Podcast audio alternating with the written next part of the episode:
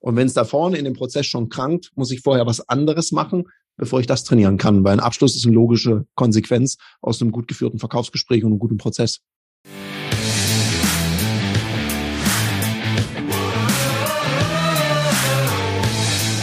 Herzlich willkommen bei dem Podcast Die Sales Couch Exzellenz im Vertrieb mit Tarek Abodela. In diesem Podcast teile ich mit dir meine Learnings aus den letzten 20 Jahren Unternehmertum und knapp 30 Jahren Vertrieb. Herzlich willkommen bei einer weiteren Folge von der Sales Couch und heute zu Besuch auf der Sales Couch der Philipp Semmelroth. Philipp Semmelroth ist Unternehmer. Es ist überhaupt kein Theoretiker. Es ist jemand, der es selber vorgemacht hat, wie man Unternehmen profitabel kriegt, wie man es erfolgreich verkauft, wie man den Vertrieb so strukturiert, dass er auch wirklich verkauft und Erfolge erzielt. Und jetzt habe ich schon zu viel gesagt. Herzlich willkommen, lieber Philipp. Magst du dich kurz vorstellen? Ja, hallo Tarek und natürlich auch an alle Hörenden ein herzliches Hallo. Erstmal vielen Dank für die Einladung, weil Sales Couch ist natürlich schon einer der guten Podcasts, die ich auch selber gerne immer höre. Deshalb freue ich mich, heute Gast sein zu dürfen. Äh, ganz kurz, also ich habe mit 18 ein Unternehmen gegründet, mit 19 Abitur gemacht, dann mit 40 an den Investor verkauft, in der Zwischenzeit viele Experimente gemacht und damit eine gute Methodik gefunden, die nicht dann im Prinzip in die Lage versetzt hat, aus dem Tagesgeschäft auszusteigen. Und als ich dann angefangen habe, immer mehr Vorträge zu halten und Seminare zu geben und Menschen vertrieblich zu unterstützen, hat das irgendjemand beobachtet, hat gesagt, hör mal, wenn der Laden auch ohne deine Anwesenheit funktioniert, dann ist das genau das Puzzleteil, was in meiner Struktur fehlt. Willst du mir den nicht abkaufen?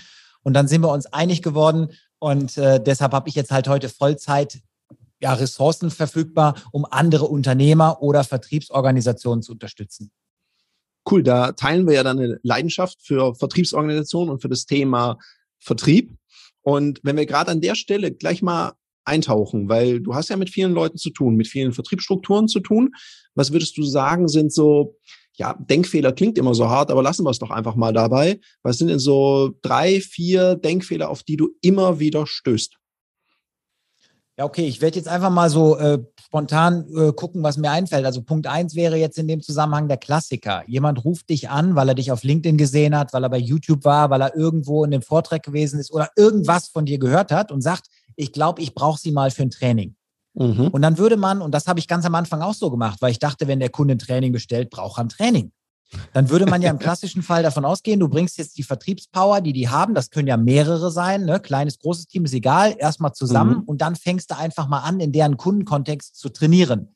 Weil das Training ja hypothetisch davon ausgeht, die wissen im Prinzip, was zu tun ist, die haben eine Strategie, die ist erprobt und die wollen einfach nur nochmal die Kenntnisse vertiefen, um die Anwendung zu vereinfachen. Mhm. Aber ich habe inzwischen nicht nur unheimlich viel gesehen, sondern ich habe ja auch unheimlich viel gelernt in meinem ganzen Leben, was Vertrieb angeht. Und das ist ja das, wofür ich heute zum Beispiel im Seminar auch in Anführungsstrichen so ein bisschen bewundert werde. Ich hatte Anfang der Woche eins in äh, Frankfurt. Da habe ich für den ganzen Tag nur zwei Folien gezeigt, weil ich eben in der Praxis mit den Leuten arbeite und das halt immer in dem Kontext meiner Auftraggeber mache. Aber der Punkt ist einfach, dass ich sehr schnell erkenne, dass Training der falsche Weg ist. Weil ich kann ja nur was trainieren, von dem ich schon weiß, dass es richtig gut funktioniert. Aber was ich glaube, was viel öfter gemacht werden muss, ist ein Coaching, weil der ganze Prozess nicht durchdacht ist.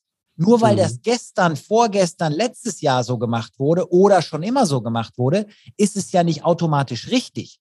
Man mhm. kennt nur häufig nichts anderes und überträgt dann diese Vorgehensweise auch auf neue Kollegen. Aber ich bin halt jemand, der immer das Ganze auch ein bisschen aus der externen Perspektive betrachtet und dann sich fragt, warum macht ihr es so schwer? Warum sollen wir jetzt beispielsweise das so lange trainieren, dass es euch einfacher fällt, obwohl die ganze Herangehensweise keinen Sinn ergibt? Lasst mhm. uns doch lieber die Herangehensweise ändern. Und das fängt ja teilweise schon an, indem du einfach mal klärst, mit wem sollte ich überhaupt ein Verkaufsgespräch starten? Weil es ja durchaus Leute gibt, die gar nicht passen. Ich meine, du bist selber viel unterwegs und so weiter. Gib einfach mal deine Perspektive in dem Zusammenhang. Wie oft würdest du sagen, bist du in einem Konst in Konstrukt gebucht, wo du denkst, Nee, mhm. Leute, die Strategie dahinter ist schon falsch. Ja, da haben wir ja, da haben wir ja eine sehr ähnliche Vorgehensweise, weil ich schaue ja auch immer gerne drauf, so Analyse. Also erstmal gucken, wo stehen wir denn da gerade überhaupt? Weil das wäre ja wie, ich, dein Beispiel, ich vergleiche das mal, wenn ich zum Arzt gehe und sage, äh, sehe Herr Dr. Semmelroth, ich habe jetzt gerade mal gegoogelt, ich glaube, ich habe das und ich habe gesehen, das Medikament wäre gut. Könnten Sie mir gerade Rezept ausstellen? Und dann würde der Arzt einfach das Rezept ausstellen. Der würde ja die Anamnese, die Analyse auch erstmal selber machen und mal überprüfen und sich nicht freuen, dass du erstmal Dr. Google gefragt hast. Und so sehe ich es eben auch. Also zu hinterfragen, ist denn Training hier gerade das Richtige? Also gleich das Richtige oder brauchst du erstmal ein Hinterfragen des gesamten Vertriebsprozesses? Hast du die richtigen Kunden? Sprichst du mit der richtigen Ansprechperson? Bist du überhaupt richtig unterwegs? Also sehe, unterschreibe ich. Erlebe ich relativ häufig bei Anfragen. Weil die Leute denken, ich löse es jetzt mal, ich mache ein anderes Beispiel. Ich möchte gerne Abschlusstraining. Die müssen abschlussstärker werden. Können wir Abschlusstechniken trainieren? Ist oftmals eine Anfrage. Und dann schaue ich mir den Prozess an, mache eine Analyse und vergleiche es dann so mit einem Fußballspiel. Du musst ja den Ball erstmal vors Tor kriegen, um einen Abschluss zu machen. Und wenn es da vorne in dem Prozess schon krankt, muss ich vorher was anderes machen, bevor ich das trainieren kann. Weil ein Abschluss ist eine logische Konsequenz aus einem gut geführten Verkaufsgespräch und einem guten Prozess. Das würde ich sofort unterschreiben, weil ich auch immer sage, Leute, das Spannende ist gar nicht am Ende. Das Spannende ist vorne, weil am Ende des Tages entscheidet der Kunde ja über das gesamte Gespräch. Und wenn es ein mehrphasiges Gespräch ist, vielleicht auch wegen der Komplexität mit mehreren Terminen verbunden, dann ist es einfach der gesamte Zeitraum, den man zusammen verbringt, in dem der Kunde sich eine Meinung darüber bildet, ist das die Person, Mann, Frau, egal, oder eben Firma auch, mit der ich dieses mhm. Projekt umsetzen möchte, jetzt und auch danach dauerhaft zusammenarbeiten will. Und da ist es dann am Ende des Tages häufig so, dass man einfach sagt, ja, okay, dann machen wir das jetzt so. Und dann wird gar nicht mehr groß verhandelt, weil das ja im Prinzip auf der Strecke schon alles geklärt mhm. worden ist. Wer macht genau. was, zu welchem Preis, in welcher Reihenfolge, aus welchem Grund, mit welchen Abhängigkeiten und Schnittstellen und so weiter. Aber das unterschätzen viele einfach und das erlebe ich halt immer wieder, weil ich glaube, gerade die Komplexität von professionellem Vertrieb ist vielen überhaupt nicht bekannt, weil das ja auch nirgendwo so richtig gut vermittelt wird. Denn das, was du ja jetzt auch in deiner Analyse machst, setzt ja häufig auch voraus, dass du mehr kannst als nur Training. Klar. Also das ist ja einfach mal, ohne jetzt Kollegen in dem Fall be beleidigen zu wollen, aber das ist ja häufig so. Wenn du beispielsweise ähm, aus einem großen Konzern im Key-Account tätig bist, dann hast du ja zum Beispiel gelernt, regelmäßig irgendwelche Deals mit Bestandskunden zu verlängern. Und wenn mhm. das viele Bestandskunden sind, ist das, ein, das auch große Volumina. Und dann gehen Leute zum Kunden und sagen, ich habe regelmäßig Millionen Deals verlängert oder Umsätze generiert. Ähm, deshalb kann ich ihren Leuten was beibringen. Aber das ist ja überhaupt nicht gegeben. Die Kausalität nee. ist für Profis nicht erkennbar. Der Laie denkt, das klingt schlüssig. Der Profi denkt, ähm, eine Bestellung anzunehmen und dann auszuführen, hat mit Vertrieb relativ wenig zusammen äh, zu tun. Das könnte theoretisch einfach jemand, der lesen und schreiben kann und das System findet, wo er es eingeben muss. Aber den ganzen Prozess von der Akquise, der vernünftigen Beziehungsaufbausituation, der Bedarfsermittlung, der Testabschlüsse und so weiter und in meinem Fall, weil ich das genau wie du mit den Abschlusstechniken immer gerne sage, der Vermeidung von Einwänden durch eine sinnvolle Gesprächsführung, anstatt die Einwandbehandlungstechnik zu trainieren, lieber die Gesprächsführung optimieren, damit es weniger Konflikte gibt, halte ich einfach für sinnvoll. Aber es kann halt nicht jeder. Und ähm, ja. wenn jemand den Kontrast noch nicht kennengelernt hat, dann ist es ja auch so, dann weiß er ja auch gar nicht, was er verpasst.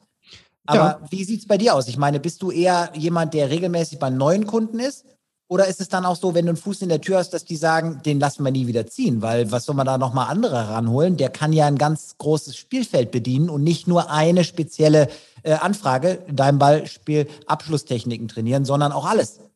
Ja, also klar, also die Strategie von einem Unternehmen muss ja sein, also bei mir ist so, ich arbeite lange Jahre mit Kunden zusammen und gleichzeitig lebe ich natürlich das Motto, um glaubhaftes Vorbild zu sein always be selling. Also ich akquiriere ständig Neukunden. Das heißt, ich weiß immer noch, wie sich das anfühlt. Bei bestehenden Kunden ist es manchmal so, hey, wir haben da eine Anfrage, hätten Sie da einen Trainer im Petto, können Sie selber machen, wir brauchen hier mal Ihre Meinung dazu. Das ist ja relativ einfach. Du musst natürlich dann eine gute Leistung bringen.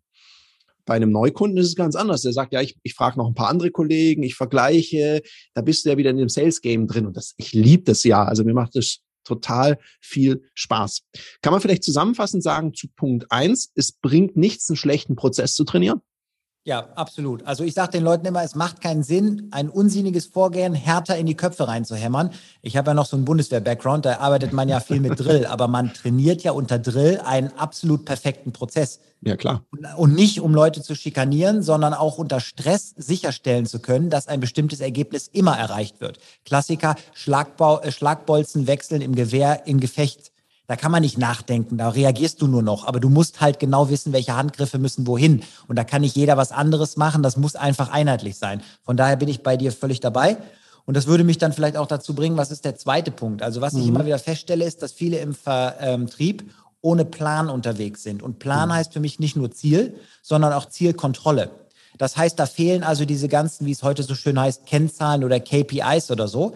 Aber ohne das jetzt zu tief hier an der Stelle auszuführen, weil sich jeder dazu schon mal Gedanken gemacht hat, möchte ich ein konkretes Beispiel geben. Wenn ein Unternehmen sagt, wir haben im Monat zehn Interessentenanfragen oder auch Leads, wie man es vielleicht nennen möchte, und wir schaffen es, drei davon zu konvertieren, dann sagen die, wir haben drei, also eine Closing-Rate von 30 Prozent und dann ist deren Ziel ja vielleicht auf 40 Prozent zu kommen. Das heißt, der Blickwinkel ist immer, wie kriegen wir die nächste Einheit? Ich sage immer, Leute, ich würde das ganz anders betrachten. Ich würde mir immer die Frage stellen, was ist mit den sieben, die ich nicht geclosed kriege? Ist es so, dass von den sieben alle geeignet wären und könnten von uns professionell bedient werden und wir kriegen sie nur nicht konvertiert?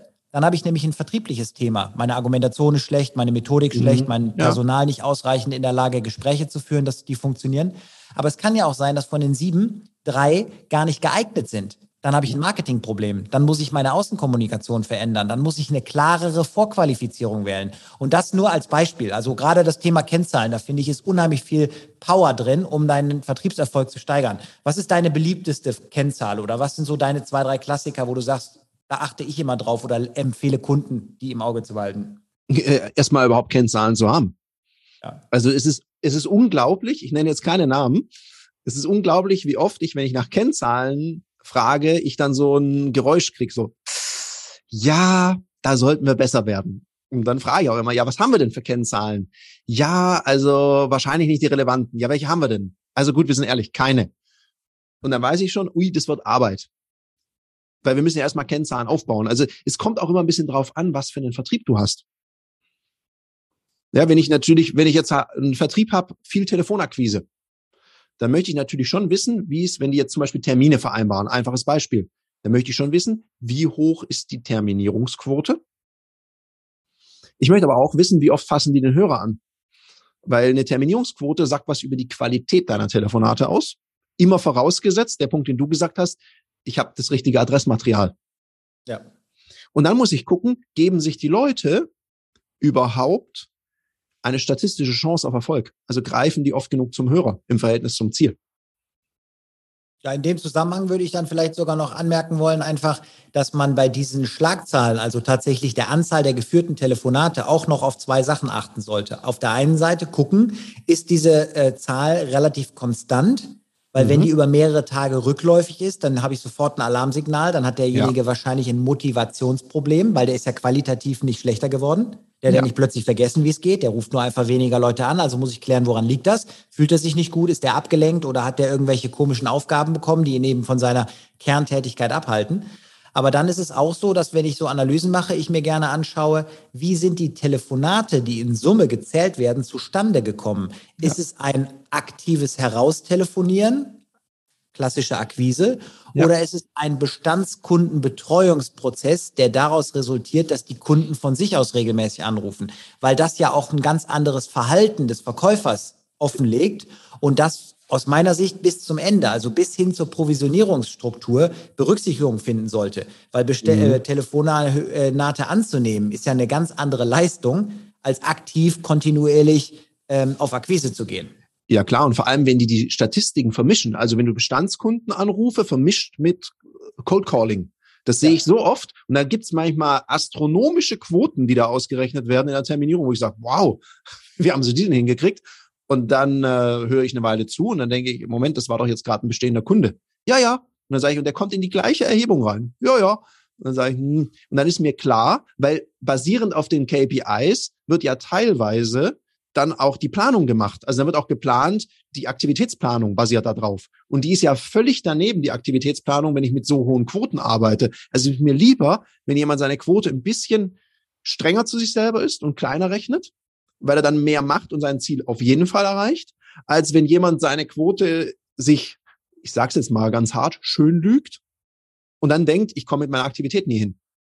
Ja, das ist ja auch zum Beispiel ein Teil, wenn ich so Telefontrainings mache, wo ich dann auch, wenn die eine Möglichkeit haben, was ja heute Standard ist, ähm, dann eine Auswertung ranbringen lasse, wo ich einfach mal gucke, wie lange dauern die Telefonate im Durchschnitt mhm. und dann auch, welche Ergebnisse haben diese Telefonate, weil die Leute sich halt sehr schnell auch selber eine Story erzählen. Das kann man so weit treiben, dass man es auch als Selbstlüge bezeichnet.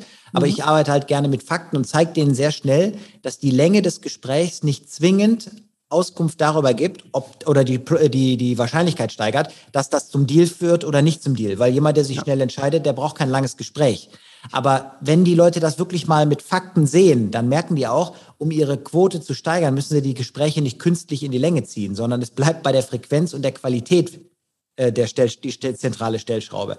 Und man kann dann gleichzeitig aber auch, wenn man im Durchschnitt über zwei Tage mal ausrechnet, wie lange dauert ein Gespräch im Durchschnitt, sehr schnell feststellen, okay, pass mal auf, angesichts der durchschnittlichen Gesprächsdauer ist es durchaus realistisch, diese Anzahl an Telefonaten auch zu erreichen. Weil auch das ist ja häufig so, dass die Mitarbeiter dann sagen, ja, das ging gar nicht und so weiter und dann, mhm. weil es dauert immer so lange. Aber das ist alles nur auf Bauchgefühl. Das ist teilweise ja noch nicht mal bös gemeint. Das ist einfach nur ein Bauchgefühl. Aber Fakten sprechen ja für sich. Wenn jedes Gespräch im Durchschnitt sechs Minuten dauert, weißt du genau, wie viele du schaffen kannst, wenn du Pausenzeiten, Toilettenzeiten und sowas einfach abziehst und dabei jetzt nicht kleinlich bist. Aber das ist halt das Spannende mit sowas. Und viele haben gar nichts. Die gehen einfach den ganzen Tag einfach ins Büro, sagen, ich mache ein bisschen Verkauf, freuen sich, dass zwischendurch klappt, aber es fehlt das System. Und da glaube ich, geht so viel mehr. Und im, Schluss, im Verkauf liegt nun mal der Schlüssel für den Unternehmenserfolg. Ja, und ich glaube, Kennzahlen machen ja noch was. Also Statistik tut was. Weil manchmal bist du ja auch gefühlt total unerfolgreich. Weil du irgendwie denkst, ich habe kein Ergebnis erreicht. Woran lag es jetzt? Und wenn du, wenn du dann die, die Zahlen mal anguckst und siehst, ah, okay, ich habe die und die Quote, das heißt also, so viele Neins sind total normal. Ich muss mir überhaupt eine statistische Chance auf Erfolg geben. Weil wenn die letzten drei Gespräche mies sind am Arbeitstag, gehe ich raus und sage, was war denn das für ein Käse? Das Lustige ist, wenn du dann drauf guckst und sagst, hey, du hast sechs Termine vereinbart, du hattest eine mega Quote, ist doch alles gut. Also es nimmt so ein bisschen das Leiden raus wenn du mal deine Kennzahlen zu lesen lernst und macht von dem Bauchgefühl vielleicht auch so ein fundierteres Gefühl, weil ich frage ja manchmal Leute, sag mal, wie sind eure Quoten? Dann kriege ich keine Quoten genannt, sondern Bereiche. Ja, von zehn Gesprächen drei bis sechs. Ich meine, das ist, das ist ein ziemlicher Unterschied. Anstatt zu sagen, was weiß ich, ich habe eine Terminierungsquote von 36,8. Dann weiß ich, jemand hat eine Quote. Wenn jemand mir einen Bereich sagt, weiß ich schon immer, der hat gar keine. Ja, das ist ja auch so, diese Psychologie spielt ja gerade bei der telefonischen Vertriebsarbeit eine extreme Rolle. Und diese selbsterfüllende Prophezeiung ist auch mhm. extrem wichtig zu verstehen. Das heißt, was ich immer gerne mache, ich lasse die Leute protokollieren, wann sie welche Calls machen, mit welchem Ergebnis, welcher Länge und vielleicht auch, wie sich es grundsätzlich so anfühlt, um dann für die einfach die Fakten zu schaffen, dass die dann sagen, es war bisher meine Annahme, dass man dienstags morgens zwischen 10 und 12 niemand anrufen kann. Aber anstatt jetzt daraus die Konsequenz abzuleiten, ich telefoniere dienstags morgens nicht, gucke ich mir die Fakten an und stelle fest, es geht doch. Und das sind aber einfach Sachen, die dann natürlich auch einen anderen Energielevel auslösen. Weil ich sage den Leuten, im Verkauf geht es immer um Energietransfer. Um jemand anders in die Handlung zu versetzen, musst du Energie transferieren. Klar. Deshalb, ich habe einen hohen Energielevel, das nimmt man mir gerne ab und deshalb kann ich das auch gut vormachen. Aber wenn du jetzt jemanden anrufst und vorher schon selber nicht daran glaubst, dass das jetzt von Erfolg gekrönt sein wird, was du als nächstes vorhast, dann wird das auch erkennbar, weil da passiert nichts. Und dann wirst du eine Bestätigung finden für eine falsche Hypothese. Und dadurch wird sich das bei dir dann manifestieren, sodass du dann irgendwann denkst, dienstags morgens kann man gar nicht mehr telefonieren. Und das sind einfach gefährliche ähm, Entwicklungen. Und deshalb glaube ich, KPIs sind eben nicht einfach nur für Kontrolle geeignet, sondern auch einfach für ähm, Motivationszwecke. Ja, und, und Steuerung vom eigenen Erfolg. Das ist, ich, für mich ist es ein Lenkrad für einen eigenen Erfolg. Du kannst genau. ja selber auch steuern. Wenn du das selber monitorst, dann lernst du ja auch ein bisschen was über dich ich finde es mega. Und wir haben bei mir damals in der Verlagsvertretung, ich habe, glaube ich, über zehn Jahre mal die Zahlen zurückverfolgt und zusammenfassen lassen in Excel, weil ich mal wissen wollte, stimmen die Mythen und Märchen zu irgendwelchen Wochentagen. Ja. Ich habe keinen signifikanten Unterschied gefunden. Also nicht. Nee, ich denke, ein. man muss, man muss natürlich ein paar Sachen berücksichtigen. Also wenn mir jetzt zum Beispiel Leute sagen, die jetzt ein, zum Beispiel eine Computerfirma haben, ja, ich rufe dann meinen Kunden Freitagnachmittag an und alle Kunden sind in der Bauindustrie, dann merke ich halt Amateure. Weil in der Bauindustrie wird Freitagmittag um halb zwei Feierabend gemacht. Die sind ja auch schon seit sechs Uhr irgendwie auf der Baustelle. Das ja, sind halt ein paar Sachen, die kann man nicht wegdiskutieren, nicht ausblenden und das ist dann schon der Fall. Aber es wird häufig ja nicht so eine Branchenkonzentrierung geben. Und das sind ja eben diese ganzen Parameter, die man mal erarbeiten muss. Von daher ist das, was du gemacht hast, sicherlich zielführend. Und es gibt halt gleichzeitig diese Ausnahmefälle. In bestimmten Konstellationen muss ja. man eben doch ein paar Sachen berücksichtigen. Ich denke auch montags morgens um 8 Uhr jemanden anzurufen, ist nicht die beste Zeit, weil gerade im kleineren Mittelstand ist der Schreibtisch voll äh, mit Arbeit von Sachen, die am Wochenende reingetrudelt sind und so weiter. Also ein paar Sachen kann man schon optimieren und muss man auch akzeptieren. Aber es ist eben nicht so, dass man einfach sagen kann, es gibt ganze Wochentage oder auch Zeitfenster von x Stunden, wo nichts ja. geht, weil das ja, einfach nicht nein. Geht. Nein, also in unserer Branche konnte ich keinen Unterschied messen. Es gibt natürlich Branchen, wenn du gerade sagst, auch Industrie oder so, da weiß man, die Leute sind teilweise sehr früh im Büro. Und es, es gab bei mir ein, ein Feld in der Datenbank immer, das hieß besondere Zeiten. Also wenn ich jemanden zu den normalen Geschäftszeiten nicht erreicht habe, habe ich den einen Marker gesetzt in besondere Zeiten.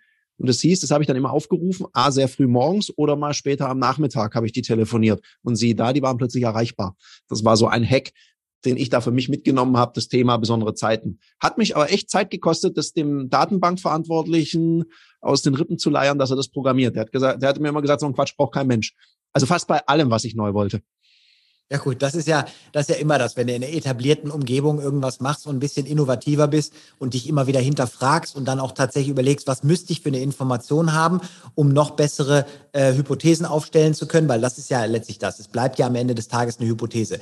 Äh, da musst du ja im Prinzip dann trotzdem auch mal einfach eine ganze Menge interne Leute mobilisieren, bis dann am Ende dieses Feld in der Datenbank erscheint. Ja, Denn das geht ja heute dann auch noch durch verschiedene Abteilungen und vielleicht sogar noch Richtung Datenschutz, wobei das jetzt ein Thema ist, über das ich ungern spreche spreche. Lass uns deshalb einfach an, äh, an vielleicht auf den dritten Impuls wechseln. Gehen wir da, gehen wir da drauf. Datenschutz machen wir jetzt beide nicht. Da gibt's andere Experten. Ja, was ist der dritte Impuls? Also ich glaube einfach aufgrund meines unternehmerischen Backgrounds, es ist ganz, ganz wichtig und das kann man nicht stark genug betonen, dass ich im Vertrieb nicht isoliert arbeite.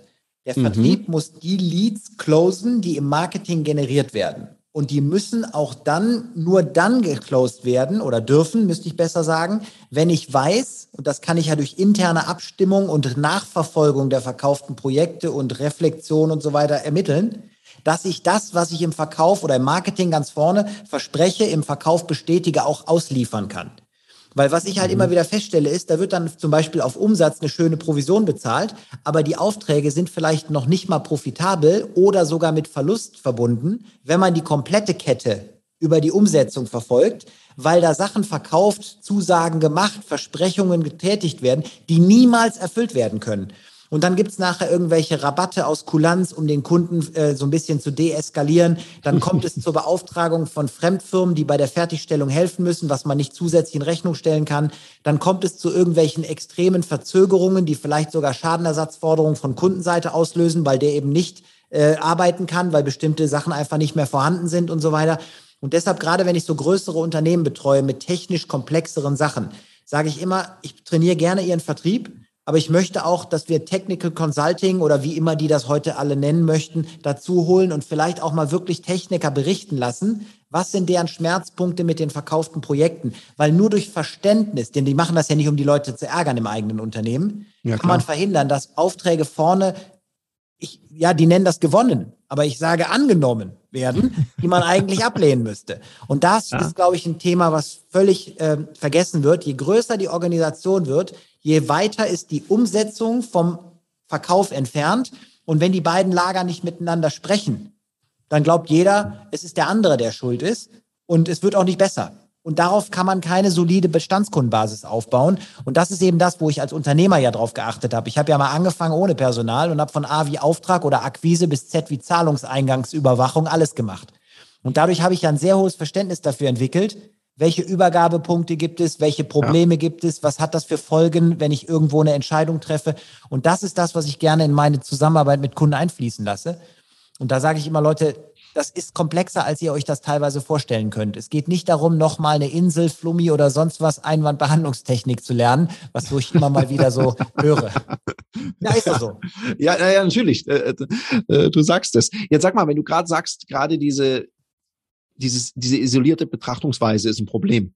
Hast du so einen Tipp, so einen Hands-on-Tipp, den jemand, der jetzt hier zuhört und der hat es vielleicht, vielleicht haben wir auch jemand, der irgendein Softwareunternehmen, IT-Firma hat und denkt sich, ja genau, das habe ich manchmal das Problem, der Vertrieb schimpft über die Jungs, die dann hingehen für die Implementierung und die von der Implementierung sagen, ja, um Himmels Willen, was haben die denen versprochen? So einen ganz einfachen Hack. Natürlich, die sollen miteinander reden, den du da mitgeben kannst. Ja gut, hier gibt es halt Praxis statt Theorie, deshalb sage ich einfach nicht einen Tipp, sondern Erfahrung, wie es in meinem Unternehmen hervorragend funktioniert hat. Und zwar, die meisten Projekte, wenn sie komplex sind, scheitern an miserabler, teilweise noch nicht mal vorhandener Planung. Mhm. Und ich verstehe das auch, weil wenn es dem Verkauf nicht gelingt, Beratungsleisten fakturierbar zu machen, dann werden ja Beratungsleistungen auch nicht erbracht und dann finden auch intern keine Planungen statt. Denn die Mitarbeiter sind ja auch in irgendeiner Form irgendjemanden für ihre eingesetzte Arbeitszeit verantwortlich. Und das muss ja im besten Fall mit Wertschöpfung verbunden sein. Wenn aber der Verkäufer beispielsweise sich drei Stunden an den Tisch setzt mit einem Techniker und nur eine perfekte Planung macht, die so gut ist, dass ich am Schluss tatsächlich zum Festpreis anbieten könnte, was wir gemacht haben, weil das mhm. gigantische Erträge generiert, weil Festpreise bieten so viel Luft, um da zusätzlich Marge drin zu verstecken und Kundenzufriedenheit zu steigern und so weiter. Wenn die aber für dieses Gespräch, wo die die Details ausarbeiten, kein Budget haben, weil das dem Kunden nicht verkauft wurde als Projektplanung, mhm. dann findet das nicht statt weil keiner von beiden am Ende des Tages sagen will, ja, ich habe heute mal drei Stunden mit einem Kollegen gesprochen, weil das intern nicht vorgesehen ist. Und das heißt, die Planung wird lampig gemacht oder gar nicht. Das heißt, jeder macht so ein Best Practice, so Bauchgefühlmäßig. Und dass das ja tatsächlich nicht die Ausnahme, sondern die Regel ist, kennt ja jeder, der schon mal gebaut hat. Jeder, der irgendjemand fragt, der gebaut hat, braucht nur fragen, ist es 10 bis 20 Prozent teurer geworden? Nicken alle. Woran liegt's? Weil es keinen gab, der eine Generalplanung gemacht hat. Und das liegt daran, dass die Leute nicht planen können und kein Budget für Planung bekommen. Deshalb können sie auch keine Ressourcen für diesen Prozess einsetzen. Und das mhm. habe ich mhm. meinen Kunden im Erstkontakt schon gesagt. Ich habe gesagt, bei uns wird alles geplant. Sie bekommen für alles auch einen Festpreis. Sie müssen halt die Planung bezahlen, aber sie können dann mit der Planung auch zum Wettbewerb gehen, was keiner macht. Mhm. Aber Dadurch ist halt nachher Präzision möglich. Wir haben 120 Stunden Projekte und mehr geplant und haben manchmal bei der Nachkalkulation festgestellt, wir haben nicht nur eine Punktlandung hingelegt, sondern tatsächlich natürlich auch ähm, sozusagen übererfüllt, was wir ja dann als zusätzlichen Bonus für uns intern behalten haben. Aber das ist ein separates Thema. Die Botschaft ist einfach, ähm, das, die Abstimmung muss bezahlt werden, dann findet sie auch statt, dann ist sie auch gut und dann kann die auch im Prinzip dazu beitragen, dass Aufträge, egal wie komplex, profitabel abgewickelt werden können mhm. weil man eben vorher weiß, was man tut und nicht so in der Lage lebt, wie wir das bei der Bundeswehr früher genannt haben. Ich fasse die drei Punkte mal kurz zusammen, weil ich habe gerade zu dem Punkt noch eine ganz spannende Frage, weil das würde für mich nochmal bedeuten, dass man nochmal an einem ganz anderen Punkt ansetzen müsste. Also du sagst jetzt, okay, wir trainieren keine schlechten Prozesse, äh, kenne deine Kennzahlen, ne, steckt ja schon irgendwie im Begriff drin. Ja. Und last but not least, betrachte die Prozesse nicht isoliert und vor allem schau, dass das faktorierbar ist, was du da machst. Also auch die Abstimmung, die Planung, Betreuung und vor allem Plan auch. Jetzt mal was anderes. Wann trainierst du eigentlich deine Führungs- und Verkaufsfähigkeiten? Jetzt hast du hoffentlich nicht gesagt, immer in meinem Alltag. Das geht nämlich besser, weil Profis trainieren nicht im Wettkampf. Da wird Leistung abgerufen. Aus dem Grund bieten wir dir in einem geschützten Raum mit Gleichgesinnten auf unserer Plattform Ludoki Online die Möglichkeit zu trainieren, dich auszuprobieren, egal ob das jetzt Verkaufen ist, dafür gibt es Termine oder auch das Führen ist. Unter www.ludoki.com Schrägstrich Termine kannst du dir ab 49 Euro an Termin sichern. Also buch dir dein Ticket und jetzt geht's heiter weiter mit der Sales Couch. Und wenn man jetzt auf das Planen nochmal kommt, das würde ja bedeuten, grundsätzlich, wir müssen ja an einer ganz anderen Stelle im Unternehmen auch noch anfangen zu gucken. Also beim Unternehmer, bei der Unternehmerin. Weil irgendjemand muss ja die Preise machen. Und vom Mindset so drauf sein, dass er sagt, ich plane zum Beispiel, also was du für dich entschieden hast, das heißt ja du als Unternehmer wahrscheinlich entschieden, ich mache einen Festpreis und den kalkuliere ich so, dass er auch für mich und für den Kunden stimmt. Ja, wenn ich jetzt beispielsweise in irgendwelchen Konstellationen mit Kunden dieses Thema behandle, dann nenne ich das einfach die Entwicklung eines strategischen Vertriebsprozesses. Und der strategische Vertriebsprozess setzt halt natürlich intern voraus, dass alle an Bord sind. Aber der Anknüpfungspunkt jetzt visuell gesprochen wäre dann ganz außen das Marketing, weil ich ja schon in den Markt hinein die Botschaft geben muss. Wir sind professionell unterwegs. Wir machen, wir liefern Ergebnisse. Ne? Wir, wir, wir werden für Ergebnisse bezahlt, nicht für eingesetzte Zeit, weil niemand interessiert, wie lange das dauert. Das ist einfach nur eine notwendige Tatsache, um ein Ergebnis zu erreichen, weil es niemals sofort fertig sein kann. Sonst wäre es ja kein komplexes Projekt. Und auch nicht individuell, sondern du würdest einfach wie bei Produkten irgendwas anliefern. Aber du müsstest halt beim Marketing schon darauf achten, dass du die richtigen Kunden anziehst. Und gerade das Thema Planung setzt ja voraus, dass du auch Kunden hast, die die Komplexität wirklich wertschätzen, weil wertschätzen führt auch zur Zahlungsbereitschaft. Und in dem Moment, wo du Kunden ansprichst, die ihm, denen grundsätzlich alles zu teuer ist, und äh, äh, das ist ja tatsächlich häufig der Fall, dass man sich dann versucht, mit denen zu einigen, schick sie einfach weg. Weil die kannst du dir sowieso nicht leisten. Es macht keinen Sinn, jeden Kunden an Bord zu lassen. Ich sage den Leuten immer, stellt euch vor, euer Unternehmen ist ein exklusiver Club.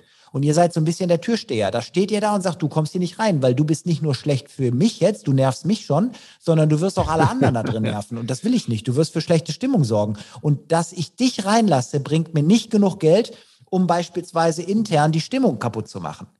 Und das ist dann jetzt einfach nur mal ein Bild, das die Leute dann vielleicht mitnehmen können, äh, außerhalb dieses Podcasts dann auch nachwirken lassen können. Aber ich glaube einfach, es ist schon eine Kette von verschiedenen Sachen. Und das setzt halt voraus, du machst ein Erstgespräch, das muss bezahlt werden. Du machst dann eine Analyse, die muss bezahlt werden. Weil du kannst ja nicht aufgrund von der Kundenschilderung ein Projekt planen. Der Kunde weiß ja häufig gar nicht, was alles zu berücksichtigen ist, sonst wird das selber machen. Das heißt, nur mit dessen Rückmeldung zu arbeiten, ist zum Beispiel in der IT das ist einfach, ja, weiß ich nicht, Selbstmord, wenn man das mal wirklich überspitzt sagen will. Weil der Kunde gibt dir zwar seine, Schild, seine Sicht der Dinge wieder, aber die hat leider mit der Realität häufig nichts zu tun. Das meint er auch nicht böse, dem fehlt einfach nur das Background-Wissen. Mhm. Das heißt also, du verkaufst das Erstgespräch, im Erstgespräch verkaufst du die Analyse, dann verkaufst du im Prinzip das Auswertungsgespräch der Analyse, dann machst du eine, verkaufst du eine Projektplanung mit Angebotserstellung und dann verkaufst du die Durchführung und dann verkaufst du im Nachgang irgendein Abo-Modell, was dafür sorgt, dass der neu erreichte Zustand, der ja ideal ist, über Jahre konserviert wird. Wir haben mit unseren. Kunden drei bis fünf Jahresverträge gemacht. Wenn du das mit 1500 Euro beispielsweise monatlich untermauerst, hast du mit einer Unterschrift bei 60 Jahren im Monat Laufzeit 90.000 Euro Umsatz gemacht, reine Dienstleistungen. Mhm. Mit, mit 10% Steigerungs, äh, Steigerungsquote in den äh, AGBs vereinbart, dann ist das ein sehr lukrativer Deal. Und das ja, funktioniert nur, wenn die komplette Kette durchdacht ist.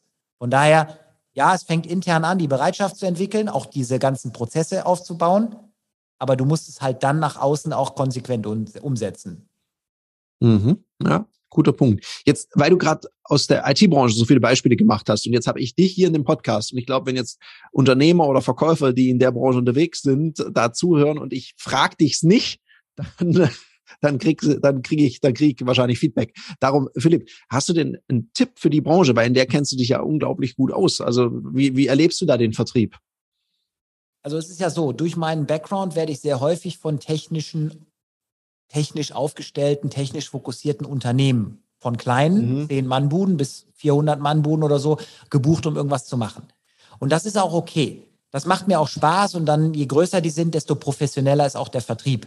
Trotzdem bei dem Gros der Unternehmen in diesem Bereich würde ich immer sagen, die haben ja keinen aktiven Vertrieb. Da verkauft der Chef oder die Chefin und dann hast du noch einen dabei, der so ein bisschen was mitmacht, manchmal auch ein paar mehr, aber das kommt ganz selten vor. In diesen Unternehmensstrukturen würde ich immer empfehlen, dass man vom Auszubildenden über den Buchhalter bis zum Geschäftsführer oder Geschäftsführerin, ist ja egal, dafür sorgt, dass alle verstanden haben, wie man Kunden begeistert, Kunden davon überzeugt, dass man auch für die nächsten Jahre der Partner ist. Da ist es aber so, dass die vertrieblichen Trainings häufig relativ schwer sind, weil den Leuten diese kommunikative Kompetenz nicht komplett fehlt, aber die wird nicht oft genug trainiert, weil die sich zu stark in diesem faktenlastigen Gesprächskontext bewegen. Wer das ändert, kann sehr schnell sehr viele Erfolge erzielen, weil der Kunde, mit dem der spricht, spricht ja im Normalfall mit zwei anderen, die auch so einen faktenlastigen Kontext mitbringen. Das heißt, du musst nicht der beste Verkäufer der Welt werden, sondern nur besser als die anderen zwei, mit denen dein Kunde redet. Mhm. Aber wenn ich mir zum Beispiel häufig Jobs auch aussuchen, ist ja jetzt ein bisschen frech formuliert, aber wenn ich jetzt mehrere angeboten kriegte, wäre zum Beispiel einer meiner präferierten äh, Branchen immer Finanzdienstleister und so, weil da brennt mhm. einfach die Luft. Wenn du mit ja, denen da äh, Einwandbehandlung spielst oder irgendwelche Rollenspiele, ich mache am liebsten Rollenspiele, dann, dann wollen die keine ja. Pause machen. Da, da, da fragt keiner, wann ist Pause, wann kann ich eine rauchen, wann ist Ende, sondern da musst du irgendwann sagen, Leute, ich muss mal zur Toilette oder so, weil da gar keiner mehr auf Stopp drückt. Das finde ich ist im Endeffekt das Spannende, ja. weil die halt wirklich verkaufen. Da wird halt auch richtig um jeden Auftrag gekämpft. Und wenn man den Spirit nimmt und in andere Branchen, wo Vertrieb bisher so ein bisschen stiefmütterlich behandelt wurde, überträgt, dann kann man da richtig angreifen und richtig durchstarten. Wir sind ja nicht die beste Firma am Platze gewesen, inhaltlich würde ich sagen, aber wir haben halt gut verkauft. Deshalb hat mein Unternehmen halt auch gute Umsätze erzielt und ließ sie am mhm. Schluss gut verkaufen. Und deshalb glaube ich schon, da ist Potenzial, um deine Frage irgendwie zu beantworten. IT hat extrem viel Potenzial kommt nur leider nicht schnell genug zu der Erkenntnis, dass es nicht mehr so ist wie früher und dass man jetzt doch mal langsam Gas geben sollte, mhm. hier eine vernünftige Vertriebsstruktur aufzubauen. Ja, ich, ich kann aus der Perspektive des Kunden sprechen. Also, weil ich, ich bin Kaufmann, ich, ich kenne mich mit IT nicht aus und ich, ich möchte auch nicht alles verstehen, was da drin passiert. Aber wenn ich allein so ein Angebot lese, dann fühle ich mich sofort doof. Weil genau. ich ab, ab der, das geht ja auch noch über mehrere Seiten und spätestens ab der zweiten Seite denke ich, krass, ein Angebot in Kanton-Chinesisch. Hast du da vielleicht mal einen Tipp, wie man sowas besser machen kann? Ich habe ja ein Buch geschrieben, 55 Business Turbos für KMU. Da gebe ich ja eine ganze Menge Wissen aus meinem unternehmerischen Kontext und auch ja. aus meinem verkäuferischen Kontext weiter. Und da drin gibt es ein Kapitel, da steht zum Beispiel drin, wer den Kunden ausbildet, bekommt nicht den Auftrag. Und das geht genau in die Richtung, die du gerade ansprichst. Viele bilden den Kunden zum Kollegen aus, vergessen, dass der Kunde nicht mitarbeiten will, sondern das Ding nur benutzen möchte. Der möchte gar keine Details wissen. Alles, was der klären will in dem Verkaufsgespräch ist, kannst du in dem Zeitfenster, das er sich vorstellt, liefern. Passt es in das Budget rein, was ihm zur Verfügung steht? Und hat er das Vertrauen, dass du den Job umgesetzt kriegst, ohne dass er Gefahr läuft, dass das ganze Ding sozusagen nur Geld verbrennt? Oder mhm. eben nicht liefert, was er sich davon verspricht. Das heißt, am Ende des Tages geht es in dem Verkaufsgespräch um ganz andere Dinge, als die meisten Menschen besprechen wollen. Und deshalb würde ich immer sagen, schulen Sie nicht den Kollegen. Ihr Auftrag besteht nicht darin, die Welt, die Welt schlauer zu machen, sondern nur Abschlüsse zu generieren. Und es ist tatsächlich nicht erforderlich, dass das Gespräch lange dauert. Reden Sie nicht über Dinge, die Sie interessieren. Fragen Sie den Kunden, was muss ich heute tun, damit Sie im Nachgang sagen, dieses Gespräch hat mega viel Sinn für mich gemacht. Schreiben Sie sich auf, was er sagt und fokussieren Sie sich in Ihrem Gespräch nur auf das, was er das als Erwartungshaltung gegeben hat. Weil dann kriegt er mehr, bestenfalls, weil sie brauchen ja nur ein bisschen mehr liefern, dann kriegt er ein bisschen mehr, als er erwartet hat. Das ist äh, automatisch die Definition von Begeisterung. Dann kriegst du auch wieder ein neues Gespräch, weil der Kunde sagt, hat Spaß gemacht, war kurzweilig, hat im Prinzip mich nicht überfordert. Weil sobald mhm. ich in technischen Kontext eintauche, ist der Kunde ja raus. Und wenn der Kunde eine gewisse Position hat, fühlt er sich dumm. Und das ist nicht die Situation, die er sagt, die möchte ich häufiger erleben. Das äh, fühlt sich nämlich nicht gut an. Nee, macht auch keinen Spaß und du hast immer noch nicht das Gefühl dafür, löst der mein Problem damit? Bei mir ist es ja völlig schnurz, wie der das macht, das ist ja der Experte. Ich habe gesagt, das will ich nachher haben und wenn dann soll er mir reinschreiben, kriegst du, die, das ist deine Investition. Dann bin ich als Kunde schon zufrieden, um eben nicht das Gefühl zu haben, ich habe einmal jemandem Feedback gegeben auf einer Mitreise, krass, ich dachte danach, der Kunde muss jetzt gleich eine Prüfung schreiben. Ja. Weil das war wie so ein Lehrvortrag und ich habe so, du hast es dem Kunden auch angesehen, wie der so auf Durchzug geschaltet hat. Das war so ein leerer Blick, der hat eigentlich nur noch so Wackeldackel gemacht, mitgenickt. Ja. Und ich glaube, der dachte einfach nur, hoffentlich ist bald vorbei. Und der war aber viel zu höflich. Also ich habe ein paar Kunden, die würden das dem Verkäufer direkt sagen, dass er jetzt bitte zu dem Punkt vorspulen darf, wo spannend wird. Und sonst kann man auch aufhören zu reden. Als ich mein Haus gebaut habe, haben mir alle Handwerker immer genau erklären wollen, wie das geht. Ich erinnere mich an ein Gespräch im Wohnzimmer, wo wir einfach im Rohbau da stehen und er erzählt mir was von Estricht und Grundierung und so und ich denke, keine Ahnung, wovon der spricht. Ich will nur diese Fliese, dass die da am Schluss liegt. Und irgendwann habe ich gesagt, hören Sie mal, mich, ich finde das super und ich habe das Gefühl, Sie haben das im Griff. Ich habe nur drei Fragen. Wie lange dauert, dauert das? Was kostet das? Und was brauchen Sie von mir, damit das hier umgesetzt werden kann? Alles andere ist mir völlig egal. Und das sind halt so Sachen, auch wenn beispielsweise so Handwerker, das ist einfach so typisch, die kommen dann vorbei und dann fehlt ihnen irgendwas und dann erzählen die, das müsste man mal im Baumarkt holen. Das sage ich, dann fahren sie los. Was soll ich im Baumarkt? Ich kann Ihnen nicht helfen. Ich weiß nicht, wie das. Ja. Sie brauchen mir das nicht zu erklären, damit ich dann beim Baumarkt immer noch ahnungslos bin. Weil sobald da irgendwas anders ist als das, was Sie mir erzählen, mal losgelöst ja. davon, dass meine Zeit vielleicht anderweitig äh, wirtschaftlich sinnvoller eingesetzt ist. Aber das sind so Klassiker und deshalb kann man das im Training wegmachen. Das hat mit Coaching ja. gar nicht so viel zu tun. Das ist nämlich eine Sensibilisierung. Die erreiche ich aus mhm. meiner Sicht durch Training. Das Damit hätte ich hin, ja. den Bogen zum Eingang dieses Podcasts gefunden. Aber wenn er jetzt völlig falsch herangeht, und der ganze Prozess falsch ist, die falschen Kunden, die falsche Preispolitik, die falsche Angebotsstruktur, die falschen Visualisierungen, die falsche Gesprächsführung ähm, und so weiter, dann ist es Coaching. Und so habe ich im Prinzip einfach jeden Tag Arbeit. Und das ist ja auch der Grund, warum der Markt so groß ist, dass wir beide auch, obwohl wir ja letztlich irgendwo im gleichen Marktumfeld äh, tätig sind, uns nicht in die Haare kriegen und sogar hier einen Podcast zusammen machen, weil es eben einfach genug Arbeit da draußen gibt und wir so vielen Menschen wirklich helfen können. Ja, und weil ich es auch, darum habe ich dich auch eingeladen, Philipp, weil ich es einfach auch toll finde, mit Praktikern zu sprechen. Weil es gibt ja auch genug Menschen, die anderen Menschen erzählen, wie der Hase läuft. Äh, und sie erzählen das, was sie in dem Buch gelesen haben. Und wenn es dann darum geht, gerade das, was wir beide so sehr lieben, diese schnell drehenden Rollenspiele, auch mal was vormachen, mitmachen und so weiter, dann wird das Eis halt plötzlich sehr, sehr, sehr, sehr dünn. Und das finde ich angenehm. Und da habe ich überhaupt keinen Schmerz, äh, Schmerz mit. Ich hätte sogar mal richtig Spaß, wahrscheinlich einen Workshop mit dir zusammen zu machen. Wir müssen ja. nur aufpassen, dass die Teilnehmer auch mal zu Wort kommen würden. bei uns beiden. Ja gut, ja gut, das, das, das geht ja, aber tatsächlich ist es ja so. Ich habe ja häufig mal, also meine Lieblingsübung beginnt ja damit, wenn wir irgendwann so Richtung Einwände kommen, sage ich, kommen Sie, diktieren Sie mal eben Ihre Einwände, ich schreibe die aufs Flipchart, damit wir die erstmal sammeln und dann bauen wir die in Rollenspielen ein. Sie spielen den Kunden, Sie können all die bösen Sachen sagen, die Sie nie mehr hören wollen und ich zeige Ihnen, wie Sie, obwohl Sie ja jetzt hier wissen, dass das eine Übung ist, trotzdem am, Nach am Schluss kaufen wollen. Und dann können Sie sich das mit Ihrem Handy aufzeichnen, was ich Ihnen sage. Dann brauchen Sie Argumentation nur auswendig lernen. Dann können Sie nächstes Mal selber verwenden. Aber ich kann schneller den Einwand entkräften, als die den überhaupt formulieren können. Und das ist manchmal ja, für mich erschreckend. Weil ich dann ja. denke, Leute, ihr macht das doch angeblich jeden Tag. Wenn das so ein großes Thema für euch ist, dann müsste doch jeder von euch in der Lage sein, fünf bis sieben Einwände mal eben runterzurasseln, wenn er mhm. jeden Tag darunter leidet. Ich kann mir ja nicht den Einwand erst ausdenken, sondern ich kann nur die Lösung machen. Das funktioniert extrem schnell, aber ich kann mir ja nicht erst ein Problemausdruck ausdenken, was ich danach löse, weil das ist ja in der Definition kein Problem. Ja. Also von daher äh, kann ich mir also vorstellen, wenn wir sowas machen würden, der spannendste, das spannendste Format wäre wahrscheinlich eine Podiumsdiskussion mit einem Team, was sich darauf vorbereitet hat und alle möglichen Sachen vorbereitet hat, sodass die auch schnell genug anliefern können, ja. bevor wir das dann bearbeiten. Und zwar einfach genau. nur Spaß. Das würde ich sogar als, ja. als äh, Provokation zulassen, dass jemand sagt, hey, jetzt hast du dich so weit aus dem Fenster gelehnt, liefer doch mal. Weil das ja. ist ja das, was, wie es bei den Finanzdienstleistern läuft. Ja, und das macht ja auch Spaß, weil die wollen es ja auch mal ausprobieren und sehen, wie löst es jemand.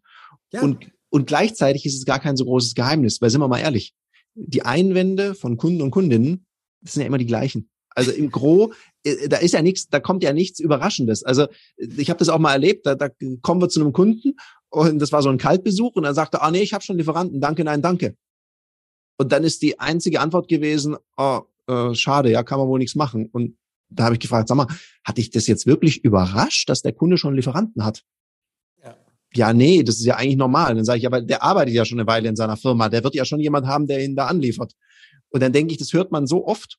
Und ich setze in meinem Training gerne so eine Art Matrix ein, wo wir mal die häufigsten Einwände nehmen und pro Einwand mal drei Interventionen aufbauen. Das sollen die dann üben, bis der Arzt kommt, weil dann bin ich handlungsflexibel. Und darum geht's doch. Ich darf doch nicht bei so einem Einwand, bei so einem Standard, also im Sport wäre das ein Standard-Move, das muss ich können. Oder du hast vorher gesagt, äh, Schlagbolzen vom Gewehr. Das muss ich in jeder Situation unter Volllast, unter vollem Stress, muss ich das üben, üben, üben, üben, dass ich es im Ernstfall auch abrufen kann.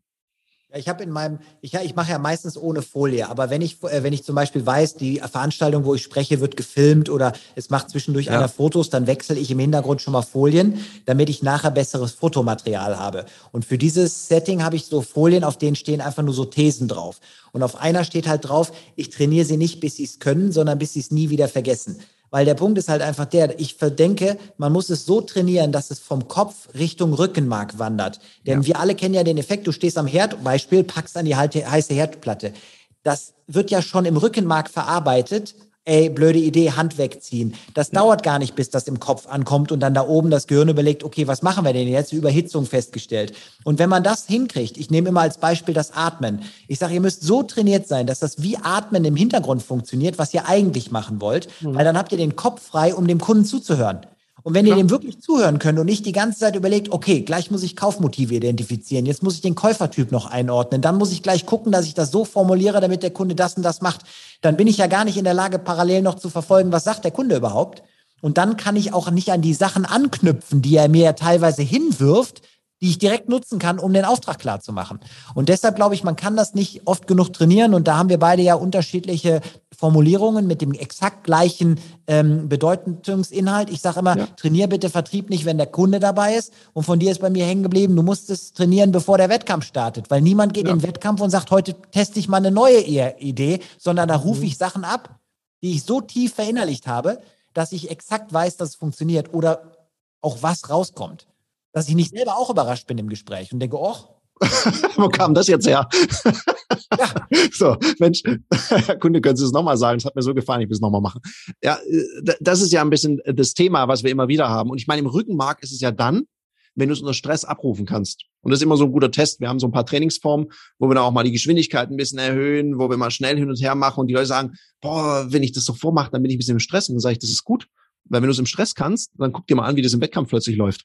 Das ist ja zum Beispiel der Grund, warum ich selber Vertriebstrainings in den USA besuche. Erstens bin ich sehr gerne in den USA. Mhm. Zweitens mhm. ist aber auch so, ich bin halt sehr redegewandt. Das heißt, die Wahrscheinlichkeit, dass mich jemand aushebelt im Gespräch, ist einfach relativ gering. Das heißt aber gleichzeitig, ich kann mich auch aus ungünstigen Situationen immer rausnavigieren. Wenn ich Interviews gebe, sage ich immer, Sie brauchen sich keine Sorgen machen, dass Sie mir Fragen stellen, die ich nicht beantworten will. Wenn ich die nicht beantworten will, werden Sie keine Antwort kriegen. Sie können mich nicht äh, aushebeln. Dafür mache ich das einfach zu lange. Ist nun mal das, was ich richtig gut kann. Aber in Englisch bin ich natürlich auch ganz okay. Ich habe in den USA studiert, aber war weitem nicht auf dem Level. Das heißt, ich muss viel besser sein und mich viel besser vorbereiten. Und deshalb, wenn ich trainiere, wenn ich solche Sachen in Englisch trainiere, dann ist es ja hinterher einfach, das auf Deutsch zu übertragen. Aber es ist für mich ein härteres Training. Und deshalb lerne ich mehr dabei und deshalb mache ich das regelmäßig, um immer wieder auch an mir selber zu arbeiten, weil das ist so ein Beispiel, was ich in Vorträgen gerne verwende. Boris Becker, Steffi Graf, zwei absolute Ausnahmetalente, aber vermutlich jeden Tag auf dem Platz gewesen. Hans Müller und Gerda Meier, beide spielen samstags morgens oder sonntags morgens einmal Tennis und wundern sich, dass sie nicht besser werden, weil das eben eine andere Herangehensweise ist. Die Profis, die schon Weltklasse sind, trainieren häufig ja viel härter als die, die sagen, ja, ist halt mein Job. Und deshalb ja, ist es auch teilweise für Neue in dieser Branche, egal in welchem Umfeld, also Vertrieb, gar nicht so schwer, relativ schnell zu den Top-Leuten zu gehören, weil viele sich einfach zu früh ausruhen und denken, oh, habe ich ja schon drauf, ich bin ja immer im Training, ich habe so viele Kundengespräche und so weiter. Und das finde ich eben schade. Das, das Problem ist, wenn wir das beide jetzt so besprechen, dann klingt das für Außenstehende manchmal vielleicht auch ein bisschen arrogant oder so, aber da stehen ja mehrere zehn Jahre Erfahrung hinter und genug Beweis, dass wir das auch liefern können. Deshalb scheue ich mich auch nicht, das so zu formulieren, weil ich ja auch immer bereit bin, den Test zu äh, machen. Aber gleichzeitig will ich Leuten auch immer wieder nochmal in Erinnerung rufen, man hat das niemals ausgelernt. Niemals. Nee, immer, immer trainieren. Ich meine, ich, ich kenne es noch früher. Ich habe sehr intensiv äh, Kampfsport gemacht, Kampfkunst betrieben. Und wenn ich eine neue Technik lernen wollte, habe ich die meistens erst immer versucht, auf links hinzukriegen. Also von der linken Seite, nicht von meiner starken rechten Seite, sondern auf links. Und ich habe gemerkt, danach lief es rechts leichter weil das ein härteres Training war. Und das ist ja, was du jetzt gerade sagst. Ich kann natürlich zwei Arten haben, wie ich in Trainings gehe. Und ich erlebe durchaus Menschen, die gehen auf Trainings, wo sie hingehen, wo sie wissen, sie sind der Zampano im Ring. Die Frage ist, was hast du gelernt? Du wirst ein bisschen bewundert. Wenn du aber wohin gehst, was du jetzt sagst, ich mache das Ganze auf Englisch, da hast du anders zu arbeiten. Das ist härtere Training. Wenn das Training mal ein bisschen härter ist, dann ist natürlich der, wie sagt man im Sport, der lustbetonte Reiz höher und dann wächst der Muskel, in dem Fall der Verkaufsmuskel, ein bisschen besser. Ja, vor allen Dingen, weil ich ja auch in dem äh, Kontext jetzt ja nicht so tief drin bin, dass selbst so eine simple Aufgabe wie stellen Sie sich mal gerade selber vor in einem gewissen Kon das sind ja das sind ja einfach eine Reihe von Sätzen, die ich ja nicht in Englisch so oft spreche, dass ich die einfach so gut rüberbringe, wie wenn ich mich in Deutsch irgendwo vorstellen würde. Und deshalb werde ich immer wieder dran erinnert, okay, da muss eine Struktur rein, ich muss ein paar Kernbotschaften mitsenden, ich muss einen guten Intro-Teil haben, einen guten Outro-Teil haben und so. Aber dadurch wird man immer mal wieder dafür sensibilisiert. Und ja. deshalb verstehe ich halt manchmal einfach nicht, dass Leute sagen, Herr Semmo, das Training war absolut super. Alle Mitarbeiter haben gesagt, das war das beste Training, was wir je hatten. Und dann frage ich, wann machen wir denn das nächste? Sagen sie, ja, dieses Jahr haben wir gar kein Budget mehr. Und dann denke ich, es ist Februar. Also jetzt, jetzt, jetzt mal losgelöst von meinem jetzt persönlichen Ego da, dass ich denke, das kann nicht sein. Aber dann verfolgst du die Firma und siehst, die machen auch wirklich kein anderes Training. Das heißt, da wird noch nicht mal im Prinzip vorgegeben, ähm, sie waren super mhm. und eigentlich machen wir was anderes, sondern es ist einfach kein Budget mehr da. Und dann denkst du, ja, aber was ist denn das für eine kurzsichtige Denke? Also, ich möchte nicht, dass jetzt jemand denkt, das ist alles so vorwurfsvoll gemeint, aber das ist so, das ist so fast so, so Verzweiflung. Das ist so, das ist so Sachen, da, da wollen Leuten den, den Realität nicht ins Auge gucken. Und ich bin halt jemand, der das thematisiert. Meine Frau ist Physiotherapeut. Und die hat halt sehr häufig auch Patienten da, erzählt sie dann abends schon mal, natürlich ohne Name und so weiter. Sagte, heute war wieder jemand da, der hatte so Knieprobleme und der schiebt das auf seine Genetik. Ich sag, hatte der wieder 100 Kilo Übergewicht? Sagte, ja. Ich sag, siehst du, ich würde dem gleich sagen, es ist nicht ihre Genetik, sie sind einfach fett. Weil ich glaube, dass das den Leuten eigentlich mehr hilft, als dass ich die in ihrer Lüge bestätige. Ich mache ja auch viel Mindset-Training, sage immer, man muss den Leuten helfen, die Story im Kopf so zu schreiben, die wir uns über uns selber erzählen, dass sie leistungsfördernd und nicht leistungsverhindernd ist. Aber das erfordert auf meiner Seite natürlich Mut, weil du machst dich in dem Moment auch einen temporären Teil zumindest unbeliebt. Ja, natürlich. Es ist ja auch, wir, ich, kläre das manchmal auch im Coaching oder einem Training, ob es denn okay ist, wenn ich äh, Feedback gebe und wie straight darf es denn sein von der Windstärke.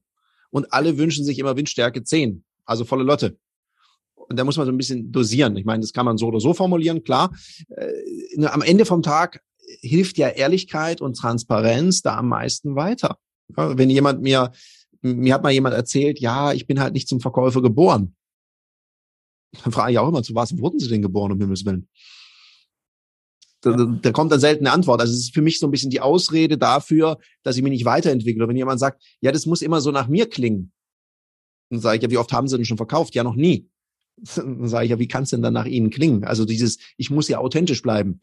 Dann sage ich, also ein Leitfaden verändert einmal nicht die Persönlichkeit. Und wenn du den tausendmal gesprochen hast, dann klingt er auch plötzlich nach dir, weil du eh deine eigene Wortwelt reinbringst. Und, und das finde ich spannend, dass da, ja, das ist Arbeit. Und klar, da musst du auch mal mit Widerständen umgehen. Und vielleicht bist du dann in dem Moment vielleicht nicht ganz so beliebt und gleichzeitig total wirksam. Und dann finde ich, hast du einen Auftrag erfüllt. Es ist teilweise wirklich so, dass die Leute dann natürlich zwischendurch mal einen ganz kurzen Moment sich auch unwohl fühlen. Das sehe ich ja, dann wird der Kopf ein bisschen rot, dann ist das und das. Aber das sind dann die gleichen Menschen, die mir dann zwei Tage später irgendwie über Instagram oder Facebook oder LinkedIn irgendeine Nachricht schicken und sagen, das Training war Hammer. Ich konnte zwar die ganze Nacht nicht mehr pennen, weil als sie mich dann nach vorne geholt haben und so weiter, das war echt nicht so meins. Aber das ist halt das, wo ich den Leuten immer zeige, es passiert ja auch nichts. Ja. Es passiert ja auch nichts. Und im Training ist es einfach so, ich bin ja deshalb auch immer bereit, ich sage, ich spiele den Verkäufer, ich will nicht euch vorführen, ich will euch nur zeigen, wie es geht. Dafür könnt ihr den bösen Kunden spielen, weil das ist ja darauf ausgelegt, dass ihr nicht verlieren könnt, diesen Duell. Selbst wenn ja. ich dann nachher das erreiche, dass der sagt, ich kaufe doch, weil ihm nichts mehr einfällt, ist er ja nicht vorgeführt. ja. Weil ich, ich sage immer, Leute, ich fühle mich nicht besser, wenn ich jemand anders rund mache. Das ist nicht mein Thema habe kein Ego-Problem, dass ich jemanden runtermache, um mich selber aufzuwerten. Das ist nicht das Ding. Ich möchte einfach nur jeden Widerstand zerstören, der euch im Wege steht, besser zu werden. Mhm. Ja. Führen durch Vorbild war in meiner Firma die Devise, hat super gut geklappt. Als ich die Firma verkauft habe, waren meine Mitarbeiter fünf, sechs, sieben und mehr Jahre bei mir. Das ist ja kein Zufall. ist ja nicht so, als wenn die niemand anders gefunden hätten, wo die hätten arbeiten können. Ist auch kein Zufall, dass wir erst letzte Woche Freitag wieder alle zusammen essen waren, obwohl ich die seit anderthalb Jahren nicht mehr bezahle weil das einfach menschlich was anderes ist. Ich habe immer gesagt, ihr müsst mich nicht nett finden, aber das ergibt sich im Normalfall, weil zum Abschluss vielleicht, wenn du ja. zurückdenkst an deine Schulzeit, dann waren da ganz viele Lehrer und wahrscheinlich auch eine Menge Pfeifen, weil das leider einfach die Regel ist. Aber da waren auch so ein paar, die waren echt nicht einfach. Manche von denen waren auch echt streng. Aber wenn ich dich fragen würde, wer waren diejenigen, bei die du am meisten wertgeschätzt hast, die du am, von, wo du sagst, den mochte ich? Das waren häufig die, die streng waren, denen eben nicht alles völlig egal war. Die wollten, dass du besser wirst. Die dich auch nicht am einfach so durchrutschen lassen. Das sind die, die uns auch häufig am besten in Erinnerung bleiben. Meine, meine Chemielehrerin hat mir eine vier gegeben. Aber als ich mein erstes Buch geschrieben habe, habe ich ihr das Buch geschrieben, hab, äh, geschickt, habe gesagt, hören Sie mal, auch Sie haben dazu beigetragen, dass aus mir was geworden ist. Auch wenn ich das in Chemie nie zeigen konnte. Aber Sie haben damals einfach gesagt, Philipp, du kannst mehr. Häng dich mal da rein. Ich habe es halt nicht bis zum Ende kapiert, aber ist egal. Die hat aber sich trotzdem immer wieder bemüht. Die hätte ja auch einfach sagen können, komm, der Junge ist einfach dämlich, lass den einfach laufen. Aber deshalb glaube ich, ist meine Aufgabe. Ich gehe den Konflikt gerne ein, weil am Ende des Tages sind die immer alle happy. Alle. Ja, klar, weil, weil die merken ja, es, es gibt ja einen Unterschied, ob du Leute rund machst oder ob deine Intention spürbar bist, ich mache das, um dich zu fördern. Ja, ich sage den Leuten immer, meine Intention ist, dass ich dir das Feedback gebe, was der Kunde dir nie gibt. Der Kunde sagt, muss ich eine Nacht drüber schlafen, überlege ich mir, sie sind zu teuer und der Verkäufer ist keinen Schritt weiter. Der, der macht beim nächsten Gespräch dieselben Sachen, wird häufig auf dasselbe Ergebnis rauslaufen. Klar, auch der erzielt mal einen Verkaufserfolg und dann sind das so Einzelerfolge, aber ich bin halt ein Freund von Systeme. Fokus ist der Unterschied zwischen Realität und Traum. Und ich lege halt den Fokus auf die richtigen Sachen. Ich sage, das musst du lassen und davon musst du mehr machen. Und dann kommt auch das dabei raus. Und dann bauen wir das als Vertriebsprozess auf und dann weißt du genau, wenn ich vorne das reingebe, kommt hinten das raus. Und wenn ich hinten mehr raushaben will, muss ich vorne mehr reingeben. Das ist dann irgendwann alles klar. Ist Arbeit, aber lohnt sich.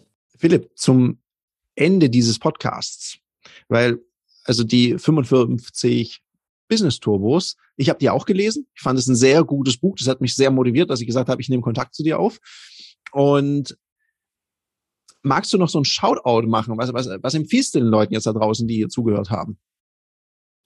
Also vom Prinzip ist es ja so. Ich möchte vor allen Dingen ähm, nochmal vielleicht daran erinnern, dass jeder aus meiner Sicht eben Unternehmer ist, Unternehmer, Unternehmerin. Ob, der, ob die Firma dir gehört oder nicht, spielt da überhaupt gar keine Rolle. Jeder hat doch heute die Möglichkeit, sich selber zu verwirklichen, weil Leistungsträger werden überall gesucht.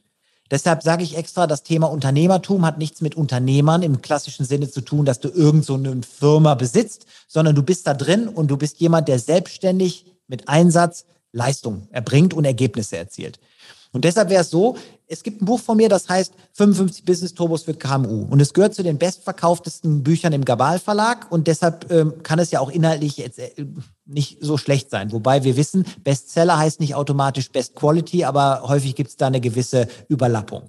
Jetzt ist aber so, wer das Buch haben will, kann es einfach bei Amazon bestellen. Wir können auch zwei Stück gerne verlosen. Das kannst du dann nachher nochmal hier kurz äh, formulieren, welche Bedingungen erfüllt sein müssen. Zwei Stück schicke ich gerne signiert oder nicht signiert, kann derjenige, der gewonnen hat, entscheiden, dann per Post raus. Aber ich würde alle einladen. Ich schenke jedem mein Buch, das Unternehmer-Mindset. Das heißt, wir können in den Shownotes einen Link verpacken. Mhm. Wer sich da drauf, äh, äh, also wer da draufklickt, lädt sich einfach das Buch, das Unternehmer-Mindset plus das Hörbuch runter, weil nicht jeder Bock hat zu lesen. Das kostet gar nichts. Und dann wäre dann im Nachgang, das sind 40 Seiten das Buch. Das ist nämlich tatsächlich das weitere Kapitel aus meinem anderen Buch, so bauen Sie ein profitables Unternehmen. Der Verlag hat gesagt, wir müssen das auslagern, wir haben sonst ein zu dickes Buch. Aber wer nach den 40 Seiten denkt, hey, das klingt cool, was der Selmut für Idee hat, der kann sich dann ja selber einfach bei Amazon oder im Buchhandel, was weiß ich, mein ganzes Buch bestellen. Aber so gibt es für jeden was zum Mitnehmen, losgelöst mhm. von dem Kontext, über den wir gesprochen haben, und für jeden die Chance, ein bisschen mehr in meinen Kopf reinzugucken, um dann zu entscheiden, bin ich noch bereit, 30 Euro für ein Buch zu investieren. Das wäre so mein Angebot. Du kannst jetzt zwei Bücher gerne verlosen. Die Regeln überlasse ich dir. Deine Show, deine Couch, deine Regeln. Also sag einfach, was muss jemand tun, bis wann, um sich beispielsweise eins dieser Bücher, 55 Business Turbos für KMU, signiert oder unsigniert. Ich sage extra, es geht auch unsigniert, weil wenn einer sagt, Buch will ich lesen, aber Semmelrot hat eine Macke, will ich nicht, dass er in mein Buch reinschmiert, mache ich das. Insofern leg du fest, äh, was passieren muss. Ja, wunderbar. Das machen wir. Vielen Dank. Das ist ein großzügiges Angebot. Wir packen das auch alles in die Show Notes. Und wir machen jetzt Folgendes. Wir verlosen diese zwei Bücher an diejenigen, wir lassen, wir machen eine Bewerbung, die Kontakt zu mir aufnehmen. Mir ist es völlig egal, wie ihr Kontakt zu mir aufnehmt, ob ihr über Instagram, Facebook, LinkedIn, bitte nicht über TikTok, das, äh, das ist tatsächlich schwierig. Ich habe da zwar ein Profil, ja, es ist sehr kümmerlich und ich rede es da nie Nachrichten. Es wird verloren gehen. Und ihr schreibt mir bitte eine Begründung, und ich meine eine Begründung, die bitte nicht mehr als zehn Zeilen oder so hat, also kein Roman, warum ihr dieses Buch verdient habt. Haut rein, ich bin sehr gespannt. Mein Team wird es auslosen. Ich werde das gar nicht entscheiden. Der Philipp wird es auch nicht entscheiden, sondern wir lassen da Dritte drauf gucken, die entscheiden, wer das verdient hat, dieses Buch zu kriegen. Wir kontaktieren euch dann danach und der Philipp und ich, wir sagen Danke, dass du hier deine Zeit investiert hast. Ja, danke. Hat mir sehr viel Spaß gemacht. Ich hoffe, das war jetzt nicht zu anstrengend. Vor allem, wenn du jemand bist, der den Podcast gerne mit höherer Geschwindigkeit hört, wird das heute vermutlich nicht gelungen sein. Nein. Dafür entschuldigen wir uns. Aber äh, so ist es halt einfach. Ja, und, ja, stay tuned. Also wir sind raus. Wir wünschen euch einen umsatzstarken Mittwoch. Das war eine Folge von Die Sales Couch. Danke, dass du hier deine Zeit investiert hast und bekanntlich bringt ja die Investition in dich selbst die beste Rendite. Und eins noch, ganz wichtig, vom Zuschauen ist noch niemand Meister geworden. Also setz die Erkenntnisse, die du aus diesem Podcast gewonnen hast, für dich persönlich um. Wenn dir der Podcast gefallen hat, dann lass mir eine 5-Sterne-Bewertung da, hinterlass einen Kommentar und vor allem abonniert diesen Kanal, damit du in Zukunft keine Folge mehr verpasst. Und wenn du jetzt das Gefühl haben solltest, dass du jemanden kennst, der diesen Content auch unbedingt erfahren sollte, dann teil den mit ihm, weil Sharing is Caring und in diesem Sinne viel Erfolg beim Umsetzen.